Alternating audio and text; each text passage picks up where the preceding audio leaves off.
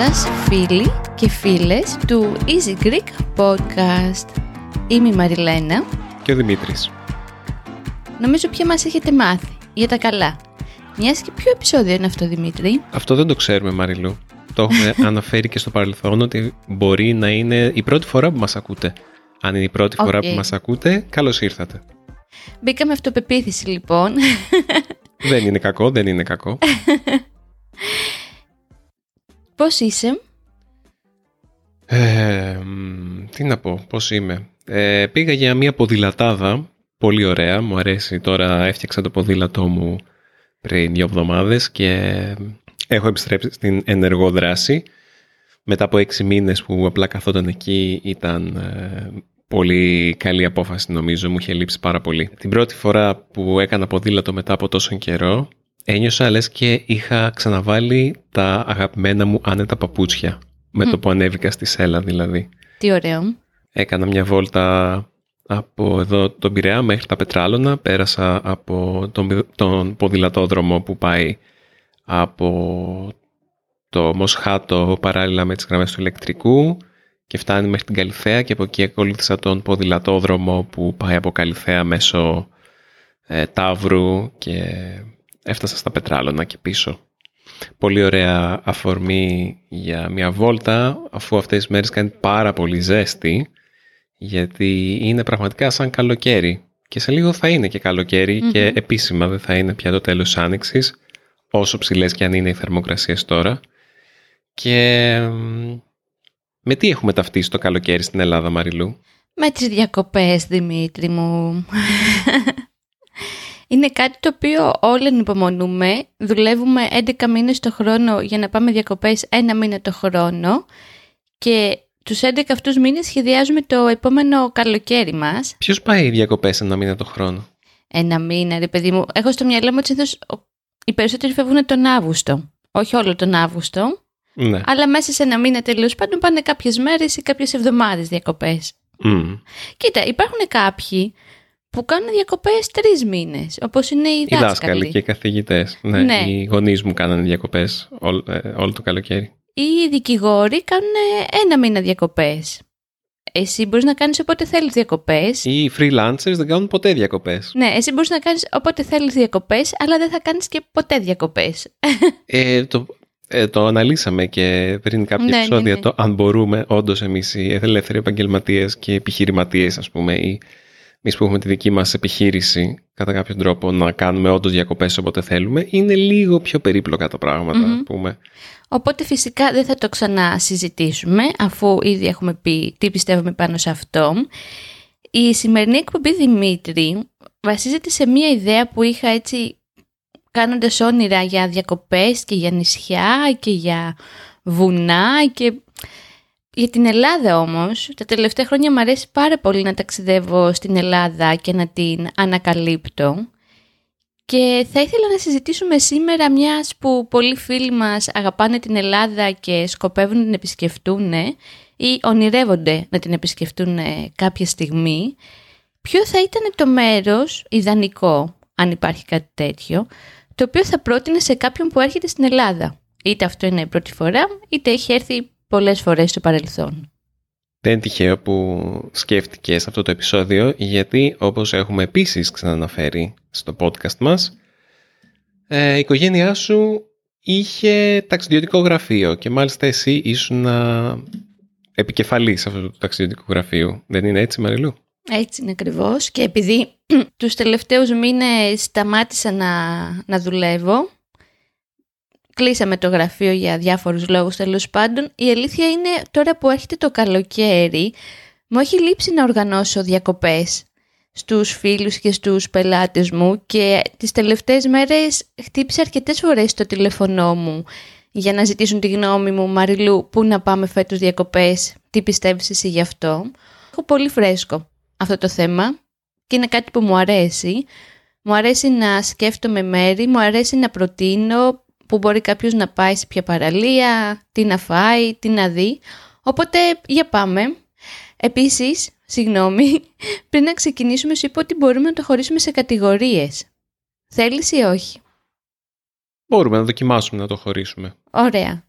ας πούμε, μιας που το έχουμε έτσι πρόσφατο και έντονο, έρχεται κάποιος στην Ελλάδα και έχει δύο μικρά παιδιά. Ας πούμε μέχρι ηλικίας 0 έως 5 χρονών Πού θα του πρότεινες να πάει διακοπές; Το πρώτο πράγμα που σκέφτηκα σαν προορισμός για οικογένειες είναι η Ελαία, για να σου πω την αλήθεια. OK, okay, ενδιαφέρον. Ο οποίος είναι ένας, όχι κόλπος ακριβώς, είναι μια μεγάλη παραλία στα δυτικά της Πελοποννήσου. Είναι, στη, είναι μεταξύ Πύργου και Καλαμάτας, ας πούμε, θεωρητικά, έτσι.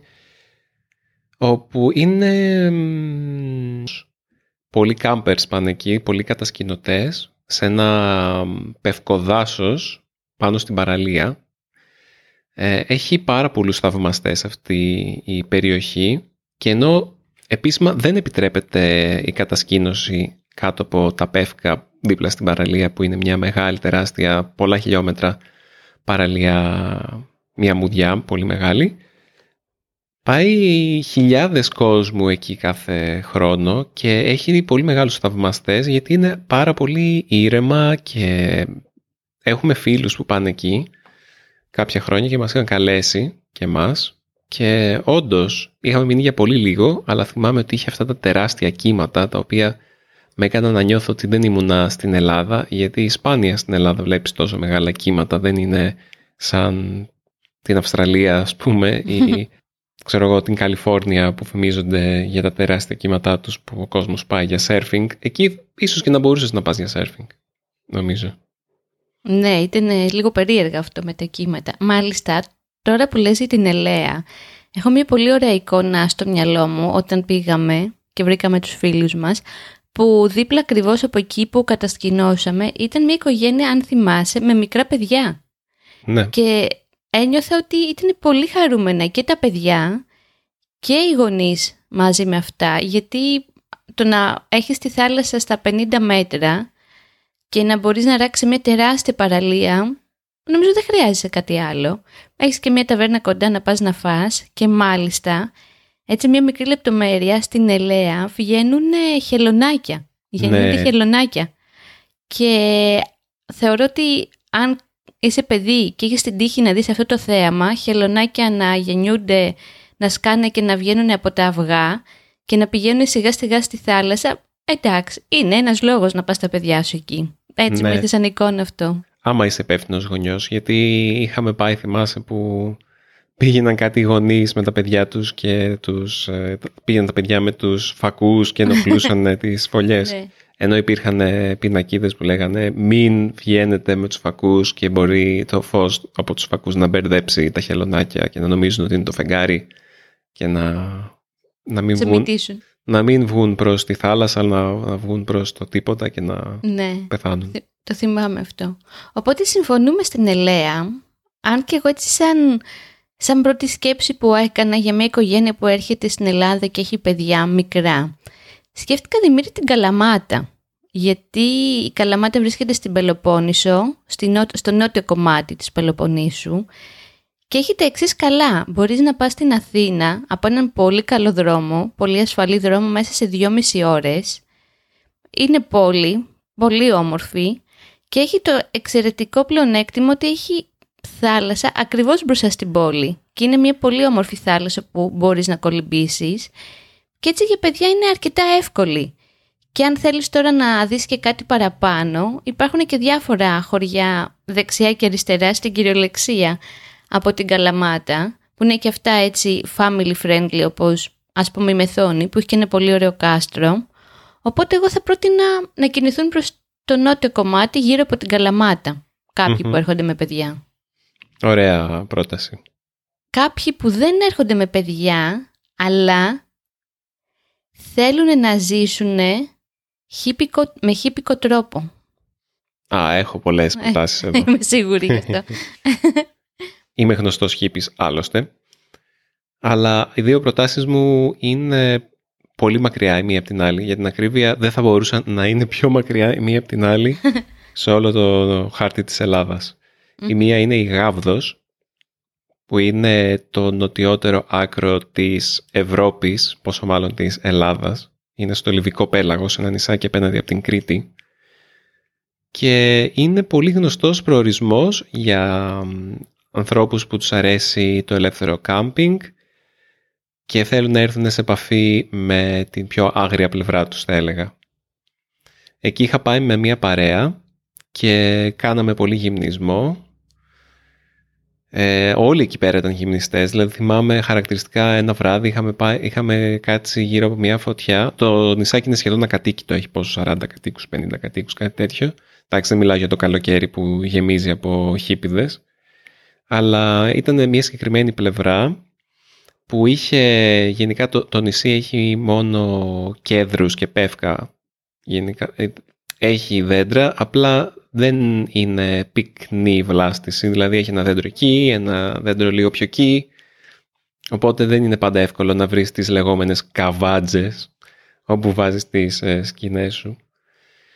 Λοιπόν, είχαμε κάτσει σε μια φωτιά κοντά στο πηγάδι, ας πούμε, εκείνης της ε, μεριάς που πήγαινε πολλοί κόσμος και συνειδητοποίησα ότι όλοι ήμασταν γύρω από τη φωτιά και ήμασταν όλοι γυμνοί. και ήταν αυτή η συνειδητοποίηση του wow, είμαι μαζί με αγνώστους και είμαστε όλοι γυμνοί και είμαστε όλοι ok με αυτό. Εντάξει, ήταν και οι φίλοι μου, οπότε ένιωθα πιο εντάξει με αυτό, αλλά γενικά αυτή είναι μια εμπειρία που θα την πρότεινα για όποιους τους ε, ενδιαφέρει μια τέτοια κατάσταση. Μετά, επίσης προτείνω τη Σαμοθράκη, που είναι βόρειο-ανατολικά, κοντά στα σύνορα με την Τουρκία, στη Θράκη. Εκεί η Σαμοθράκη έχει το χαρακτηριστικό ότι είναι από τα πολύ λίγα ελληνικά νησιά τα οποία έχει πυκνή βλάστηση και μάλιστα δάση από πλατάνια. Και έχει πάρα πολύ τρεχούμενο νερό, έχει κάποιες πηγές και από το όρος Σάος που είναι το ψηλότερο βουνό στο Αιγαίο στα 1600 μέτρα. Οπότε είναι, η Σαμοθράκη είναι σαν ένα βουνό το οποίο ξεπροβάλλει από τη θάλασσα. Και στις πλαγιές αυτού του βουνού έχει δάση. Οπότε προσελκύει και αυτό πολλούς χίπηδες και ανθρώπους που, που αγαπάνε τη φύση και θέλουν να έρθουν πιο κοντά στη φύση. Και έχω πάει δύο φορές εκεί, βασικά πήγα έκανα μέρος της στρατιωτικής μου θητείας στη Σαμοθράκη, έμεινα τέσσερις μήνες εκεί. Είχα διαλέξει να πάω εκεί γιατί είχα ήδη πάει μια φορά με φίλους πάλι και μου άρεσε πάρα πολύ. Πάρα πολύ. Ε, δηλαδή το να είσαι τόσο κοντά στο νερό και σε τρεχόμενο νερό, στη σκιά των πλατάνων και να μπορείς να... Ε, οι, οι θάλασσες δεν είναι, δεν είναι κάτι το τρομερό, αλλά αξίζει να πας για όλα τα υπόλοιπα. Το αστείο είναι ότι ε, με το που έφυγα από τη Σαμοθράκη την πρώτη φορά πήγα, πήγα, πήγα κατευθείαν στη Γάβδο, το νησί που ανέφερα πριν. Οπότε ήταν ένα σούπερ χύπικο καλοκαίρι για μένα.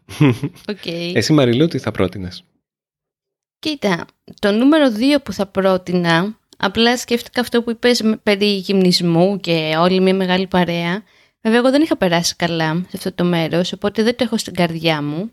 Αλλά ξέρω ότι το προτιμάνε οι χίπιδες φίλοι μου. Είναι η Δονούσα, αλλά να πας να κατασκηνώσεις, εφόσον βέβαια επιτρέπεται ακόμα το ελεύθερο κάμπινγκ, κανείς δεν μας το έχει απαντήσει αν επιτρέπεται πια ή όχι, Ναι. και να πας να κατασκηνώσεις το λιβάδι, Παιδιά ήταν από τις πιο άσχημες διακοπές της ζωής μου, λόγω παρέας, αλλά αν ήμουνα στη διάθεση, σε διάθεση χύπικη, σίγουρα θα ξαναπήγαινα εκεί, γιατί είναι δύσκολα προσβάσιμο το μέρος, οπότε είναι μακριά από οποιοδήποτε σημείο πολιτισμού ας πούμε. Για να πιείς νερό πρέπει να σκαρφαλώσεις το βουνό ή για να φας, έχει μια ταβέρνα αφού ανέβεις όλο το βουνό. Και φυσικά όλοι κυκλοφορούν γυμνοί, πέρα από εμένα που εγώ με ντροπαλή με αυτά και καταπιέστηκα. Αλλά σαν φυσικό τοπίο και σαν θάλασσα είναι πανέμορφη δονούσα. Το νούμερο ένα, όπως το έχω ζήσει εγώ τουλάχιστον και όπως το έχω στο μυαλό μου, θα πρότεινα την Ικαρία, Δημήτρη. Mm, ναι. Ικαρία, κάποιοι από εσάς ενδεχομένως να έχετε ακούσει για την Ικαρία, γιατί είναι στα μέρη εκείνα στην Ευρώπη, ανά την Ευρώπη, για να το πω πιο σωστά, που είναι γνωστά για το πόσο μεγάλη σε ηλικία είναι οι άνθρωποι που ζουν εκεί. Δηλαδή πεθαίνουν 100, 110 Και είναι ένα φαινόμενο αυτό το οποίο είναι προς μελέτη. Πέρα από αυτό το κομμάτι της Ικαρίας για το οποίο φημίζεται, φημίζεται και για τα πανηγύρια του. Δηλαδή το να συγκεντρώνονται εκατοντάδες άνθρωποι στο προάβλιο μιας εκκλησίας συνήθως και να χορεύουν μέχρι το πρωί, πιωμένοι, μεθυσμένοι, αγαπημένοι όλοι, αγκαλιά ένας με τον άλλον, άγνωστος μεταξύ αγνώστων. Και υπάρχει και ένας συγκεκριμένος χορός, ο Ικαριώτικος, που πραγματικά είναι το, ο ύμνος του κάθε χίπη. Τον αγαπάω πάρα πολύ τον ύμνο του χίπη, τον Ικαριώτικο. Και είναι, ανήκει στο Βόρειο Αιγαίο, αν δεν κάνω λάθος. Και μπορείς να πας εκεί με καράβι από το Μπειραιά και είναι γύρω στις 7-8 ώρες. Δεν είναι κάτι πολύ δύσκολο. Είναι από τις εμπειρίες που θέλω να έχω, σίγουρα, αλλά από όσο μου έχεις πει εσύ Μαριλού, τώρα πάει, όπως λέμε, κάθε καρδιά σκαρίδι Εντάξει. στην Ικαρία και όχι με την έννοια του, του σνόμπισμου, αλλά χαλάει κάπως το κλίμα όταν αυτοί που πάνε μπορεί να, να είναι οι, οι λεγόμενοι φασέοι. Ωραία. δύσκολες, Άντεξε. δύσκολες λέξεις. Είναι άνθρωποι που πάνε για τη φάση, ας πούμε, και δεν τους ενδιαφέρει η ουσία του πράγματος. Το κάνουν επειδή, ε, εντάξει, φίλοι μου πάνε και είναι cool ή ξέρω εγώ τι, αλλά δεν μπορεί να μην έχουν κάποια... Μ, πώς θα το περιέγραφες εσύ; Κοίτα, πώς θα το περιέγραφα. Εγώ θα σου πω ένα σκηνικό που περιγράφει αυτό που λες αυτή τη στιγμή. Είχαμε Μμ. πάει σε ένα πολύ μεγάλο πανηγύρι, τέλος Ιουλίου στην Ικαρία, που ήταν όλα τα εξάρχεια μαζεμένα, μαζί και εμείς βέβαια. Και Παρένθεση, τα εξάρχεια είναι γνωστά στην Αθήνα για το, τους αναρχικούς και χίπιδες και α, μπράβο. άλλους ανθρώπους ε, α, εναλλακτικούς ή αντικομφορμιστές που συχνάζουν εκεί. Και εμ, σηκώθηκαν ε, κάτι παππούδες και γιαγιάδες να χορέψουν και τρέξανε και τους φάγανε το φαγητό. το θυμάμαι αυτό σαν εικόνα και είχα σοκαριστεί. Αυτή είναι η φασέ λοιπόν Α. της Ικαρίας. Εμ, επόμενη ερώτηση. Μμ. Μέρος στην Ελλάδα που προτείνεις, άκου τώρα Χολ, για ζευγάρι που βγαίνει πρώτη φορά ραντεβού, παύλα εκδρομή, δηλαδή πηγαίνει πρώτη φορά εκδρομή.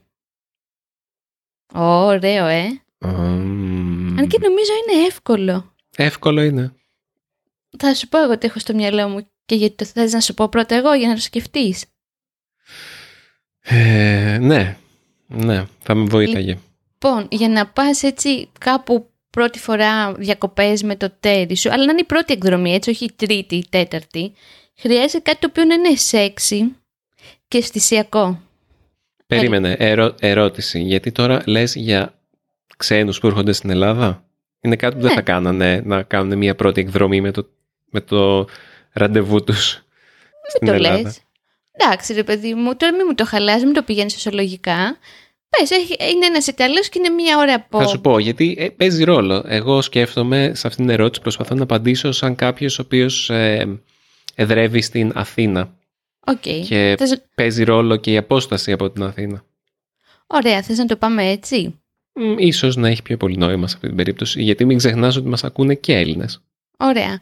Αν παιδιά πρώτη φορά βγείτε ραντεβού με το κορίτσι σας σε νησί, χωριό και πάρετε αυτοκίνητο ή πλοίο, δύο μέρες σας προτείνω. Μπορεί να είναι λίγο μακριά, αλλά δεν είναι απαραίτητα να πάτε για Σαββατοκύριακο. Λοιπόν, το πρώτο μέρος είναι η Φολέγανδρος. Μμμ. Μμμ, ήξερα ότι θα συμφωνήσουμε. Που για μένα είναι ό,τι πιο αισθησιακό υπάρχει, όχι μόνο σε νησί, ό,τι πιο σεξ έχω δει στη ζωή μου. Από άποψη... Γιατί σεξι, τι το... Έχει κάτι κάνεις; το... Έχει κάτι, μα, μάλλον όχι τόσο σεξ, αισθησιακό. Έχει κάτι το ερωτικό η Φολέγανδρος. Έτσι νιώθω. Έχει μια αγρία ομορφιά. Γενικά στο μυαλό μου έχω το αισθησιακό στο τοπίο συνυφασμένο με την άγρια ομορφιά. Οπότε εγώ θα πρότεινα τη Φολέγανδρο από Η τη μία αστυπάλαια για πλευρά. μένα έχει πιο πολύ αυτό το κομμάτι που λες. Α, για πες. Ενδιαφέρον. Ίσως επειδή έχω περισσότερες αναμνήσεις από την αστυπάλαια μαζί σου. Μμμ. Και μ, νομίζω ότι για να είσαι καλός ταξιδιωτικός πράκτορας πρέπει να έχεις ταξιδέψει και πάρα πολύ, έτσι δεν είναι Μαριλού; Ε, ναι. Και φυσικά δεν είναι απαραίτητο ότι όλοι οι Έλληνες έχουν ταξιδέψει στο Αιγαίο. Εγώ πριν σε γνωρίσω, Μαριλού, είχα ταξιδέψει ελάχιστα στο Αιγαίο. Και έχω συνδυάσει μαζί σου πολλές από αυτές τις εκδρομές. Οπότε τώρα δεν ξέρω άμα η γκάμα των εμπειριών μου θα ήταν αρκετή για να απαντήσω σε αυτή την ερώτηση πραγματικά. Δηλαδή, ναι, θα έπρεπε σίγουρα να, να, να τρέξω στις δικές μου αναμνήσεις για να πω ποιο μέρος από όλα όσα έχω επισκεφτεί θα τέριαζε για ένα ζευγαράκι. Αλλιώς είναι μια καθαρά θεωρητική συζήτηση, έτσι δεν είναι, άμα δεν έχεις όντως πάει σε κάποια μέρη. Δηλαδή θα μπορούσα να πω... Είναι βέβαια. Ε, θα τέριαζε πάρα πολύ να πάνε στη... Σκύρο. Στη Γιάλοβα, λέμε τώρα, που το έχουμε και προσφατο από τους φίλους μας που θα πάνε εκεί. Αλλά δεν έχω πάει, οπότε δεν ξέρω. Κατάλαβες. Εντάξει, εγώ το θεωρώ αυτονόητο ότι μιλάμε για μέρη που έχουμε πάει και έχουμε μια εμπειρία. Για πες εσύ περισσότερα. Κοίτα, εγώ θα, θα πρότεινα τη Φολέγανδρο και τη Μάνη. Ίσως επειδή, δεν ξέρω. έρχεσαι, έρχεσαι για να επιβεβαιώσεις ε, ναι, αυτό που έλεγα παρά, τώρα. Παρά είναι εμπειρικό, επειδή ήταν η πρώτη εκδρομή που κάναμε μαζί. Αλλά εμένα μου αρέσει όταν είσαι ζευγάρι και είσαι στην αρχή και εξερευνείς τον άλλον και μαθαίνεις τον άλλον, να υπάρχει ένα μυστήριο στον τόπο γύρω. Δηλαδή, δεν θα ήθελα να πάμε πρώτο ραντεβού σε ένα μέρος έτσι πιο ας πούμε χαζοχαρούμενο. Δεν ξέρω ποιο μπορεί να είναι αυτό. Στον πόρο, ας πούμε. Ε, οπότε... Τη Σαντορίνη. Εγώ σαν τον πάω υπό οποιαδήποτε συνθήκη, δεν με ενοχλεί. Ε, Α, ναι, έχεις ξεχάσει την εμπειρία μας εκεί από πρώτα. Άλλο αυτό. Άλλο αυτό. Αυτό δεν αναιρεί την ομορφιά. Η Σαντορίνη είναι κάτι μοναδικό. Δεν, όσους Κινέζους και να έχει πάνω στο κεφάλι μου και να νομίζω ότι είμαι στο Πεκίνο και όχι στο Αιγαίο. Δεν είναι αυτό. Είναι ότι δεν έχει κάτι το... Δεν έχει κάτι το ρομαντικό ακριβώς. Έχει κάτι το... Ε, νιώθω ότι είμαι σε κάποιο είδους ε, Luna Park. Disneyland. ναι, θα μου πεις και τα Luna Park μπορεί να είναι ρομαντικά, αλλά αυτό μάλλον έχει να κάνει με το τι θέλεις εσύ από τις διακοπές σου. Κοίτα, μπορώ να καταλάβω γιατί χιλιάδες κόσμου πάνε Σαντορίνη για διακοπές με το ζευγάρι τους ή παντρεύονται εκεί, αλλά θα τους έλεγα παιδιά, αφήστε τη Σαντορίνη, πάρτε το καραβάκι, συνεχίστε, πηγαίνετε δύο νησιά πιο κάτω που είναι η Φολέγανδρος, που μοιάζει και η Σαντορίνη σε κάποια πράγματα. Και αυτή είναι η πρότασή μου, η Φολέγανδρος και η Μάνη. Εσένα είσαι την πάλι τελικά; Θα έλεγα και τη Ρόδο. Τη Ρόδο; Ναι, αλλά άκουμε. Τη Ρόδο; Άκουμε, άκουμε. Έχω πάει Ρόδο μόνο το Μάιο. Έχω πάει νομίζω τρεις φορές. Είχε ένα μεσαιωνικό φεστιβάλ στη Ρόδο γιατί είχε ένα τεράστιο πανέμορφο κάστρο και πήγαινα κάποτε με τη μάνα μου και μία φίλη της στο μεσαιωνικό φεστιβάλ που γίνεται ή γινόταν το Μάιο και έχω μια ωραία αίσθηση από τη Ρόδο, πιο όχι, όχι από αυτό για το οποίο είναι γνωστή η Ρόδος που είναι ο μαζικός τουρισμός ε, από κόσμο από τη Βόρεια Ευρώπη, αλλά αυτό το περπατάω στα σοκάκια στην παλιά πόλη που είναι πιο σκοτεινά και είναι ρομαντικά και δεν ξέρω, ε, μου βγάζει κάτι το ρομαντικό αυτό το τόσο καλοδιατηρημένο παλιό κάστρο. Οπότε, Εγώ τη συχαίνω με τη Ρόδο, οπότε... Μόνο πενταήμερη είχες πάει εσύ. Ε, εντάξει, γι' αυτό. Αλλά είναι και ένα μέρος που δεν ξέρω αν θέλω να πάω. Να βάλουμε και ένα τελευταίο, πώς λένε, ένα τελευταίο παράγοντα διακοπών. Όχι, εγώ θα λέω να βάλουμε αυτό που θα πεις και άλλον έναν που θα πρότεινες σε κάποιον να πάει άμα θέλει να έρθει και να τα σκάσει. Άμα έχει πολλά λεφτά και θέλει να κάνει διακοπές υπερπολιτελείας. Wow. λοιπόν, αγαπητέ ακροατέ, σου έχουν περσύψει πολλά ευρώ. ή δολάρια.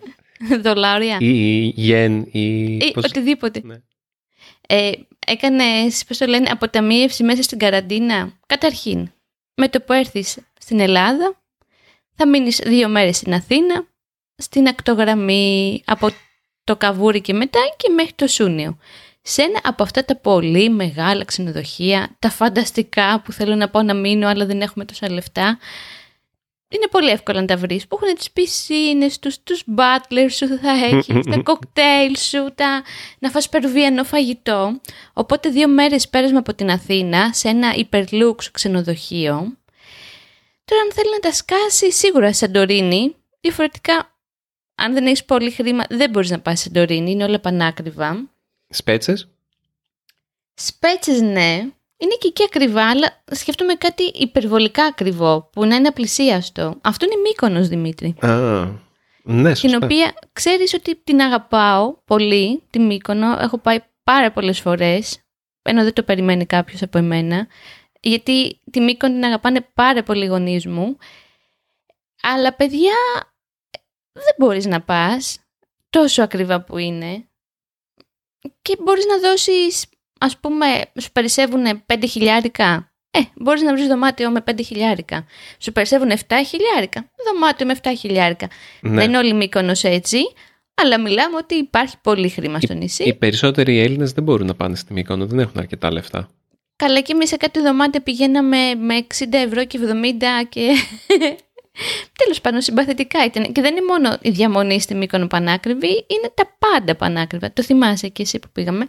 Αλλά πραγματικά το νησί είναι εξαίσιο και πανέμορφο, με πανέμορφες θάλασσες. Πανέμορφες. Mm. Αυτές είναι οι προτάσεις μου. Καλές προτάσεις. Για πες Ευχαριστώ. το άλλο που ήθελες να πεις και σε διάκοψα. Μέρος αρχαιολογικού ενδιαφέροντος ή μια ευρύτερη περιοχή. Καλά, βέβαια, όλη η Ελλάδα είναι, Ναι, τι να πρωτοπείς. δεν ξέρω. Εσύ, Εγώ- εγώ θα ξαναέλεγα τη Ρόδο για το κάστρο, το οποίο είναι μοναδικό. Οκ. Θα έλεγα επίσης ε,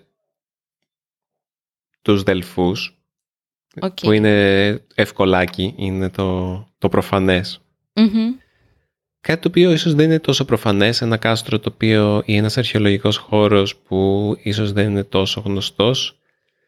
Μμμ, δεν μπορώ να σκεφτώ κάποιον τώρα. Έκανες πολύ ωραία εισαγωγή Ναι. και περίμενα. Συγγνώμη.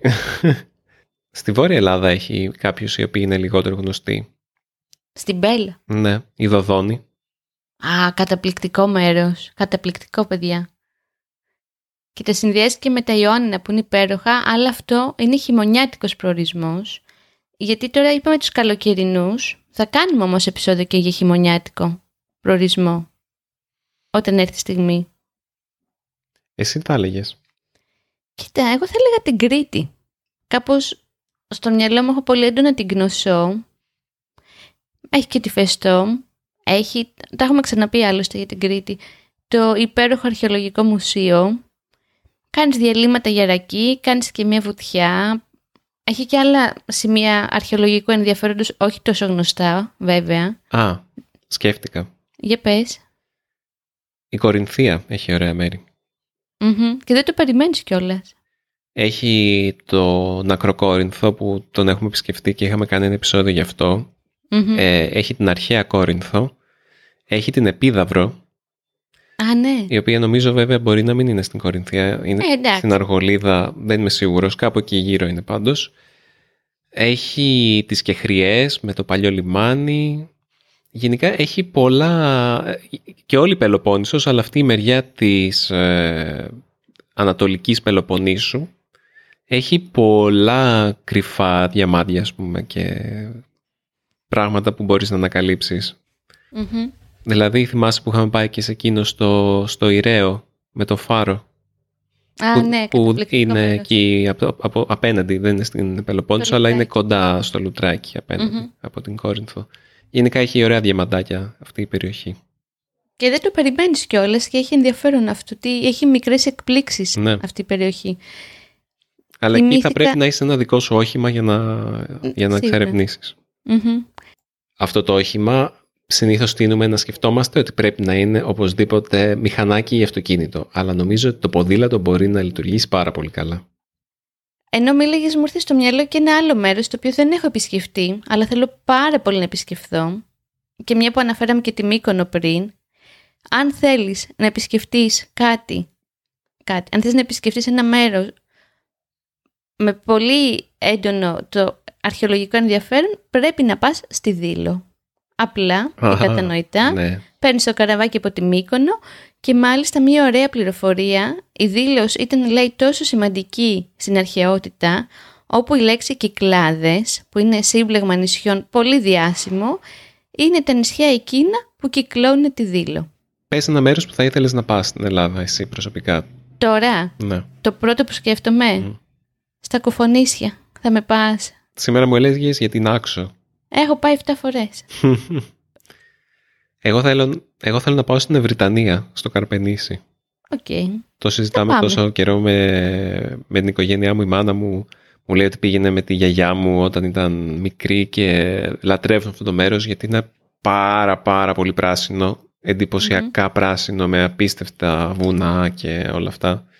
Έχει και αυτά τα μυστικά η Ελλάδα. Έχει τον ε, ορεινό τουρισμό θα λέγαμε. Μμμ. Σαν να είσαι στις Άλπεις λίγο. Ε, ναι, δεν έχω πάει ποτέ και θα ήθελα πολύ να το κάνω. Τι ωραία. Μμμ. Πρώτες εβδομάδας έχεις; Έχω μία πρόταση της εβδομάδας, άσχετη. Ε, έχει κάνει ένα μ, δώρο τις τελευταίες μέρες, ένα καινούργιο τραγούδι Οκ. ενός παλιού ράπερ Έλληνα που λέγεται Μηθριδάτης. Και είναι ένα εντυπωσιακό, εντυπωσιακό τραγούδι 12 λεπτών. Δηλαδή είναι, δεν είναι τραγούδι αυτό, είναι πώς το λένε, ραψοδία. το οποίο είναι πολιτικό και είναι μ, μια καταγγελία στην κυβέρνηση που έχουμε. Δεν το προτείνω τόσο πολύ για την ίδια την καταγγελία, αν και με βρίσκει σύμφωνο σε πολλά σημεία.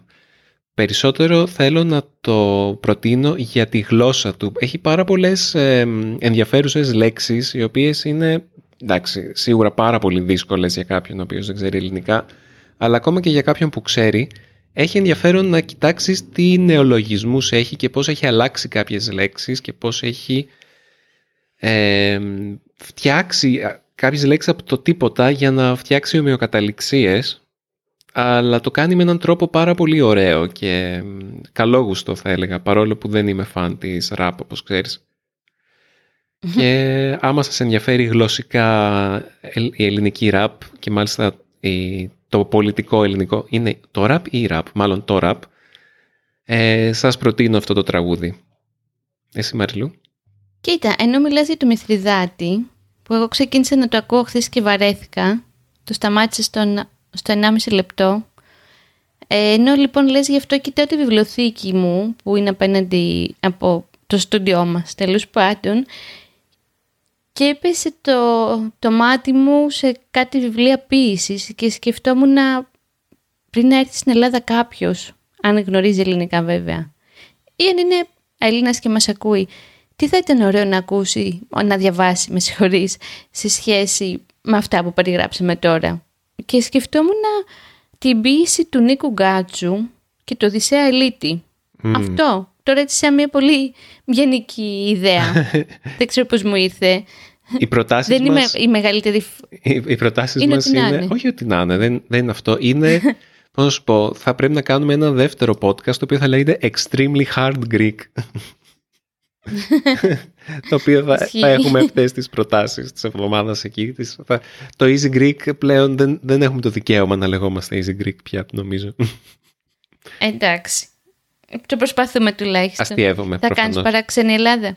Ε, μπορούμε να πούμε ότι έχουμε ήδη πει πολλά, να μην το κάνουμε πάρα πολύ μεγάλο το επεισόδιο, Ωραία. δεν θα έχουμε παράξενη Ελλάδα. Ωραία. Γενικά η παράξενη Ελλάδα από μόνη της είναι κάθε φορά μια ταξιδιωτική, μια συμβουλή για κάποιο ταξίδι κάπου. Οπότε πάρτε όλο αυτό, όλο το επεισόδιο του podcast σαν ένα μεγάλο παράξενη Ελλάδα, μόνο που δεν είναι παράξενη. είναι η φυσιολογική Ελλάδα. Οκ. ε, ωραία. Μην ξεχνάτε, να, άμα σας άρεσε το επεισόδιο, μην ξεχάσετε να μας στείλετε ένα σχολιάκι, να μας ε, το πείτε ότι σας άρεσε, πάντα μας φτιάχνετε τη μέρα ή στείλτε μας ένα email στο podcast παπάκι easy παύλα greek.org το σχόλιο που ανέφερα πριν μπορείτε να μας το αφήσετε στο easygreek.fm Ευχαριστούμε πολύ που ήσασταν μαζί μας και σήμερα. Ελπίζουμε να ανταμώσουμε κάπου τριγύρω στην Ελλάδα αυτό το καλοκαίρι. Ευχαριστούμε πάρα πολύ. Αντίο. Τα λέμε στο επόμενο επεισόδιο. Γεια χαρά.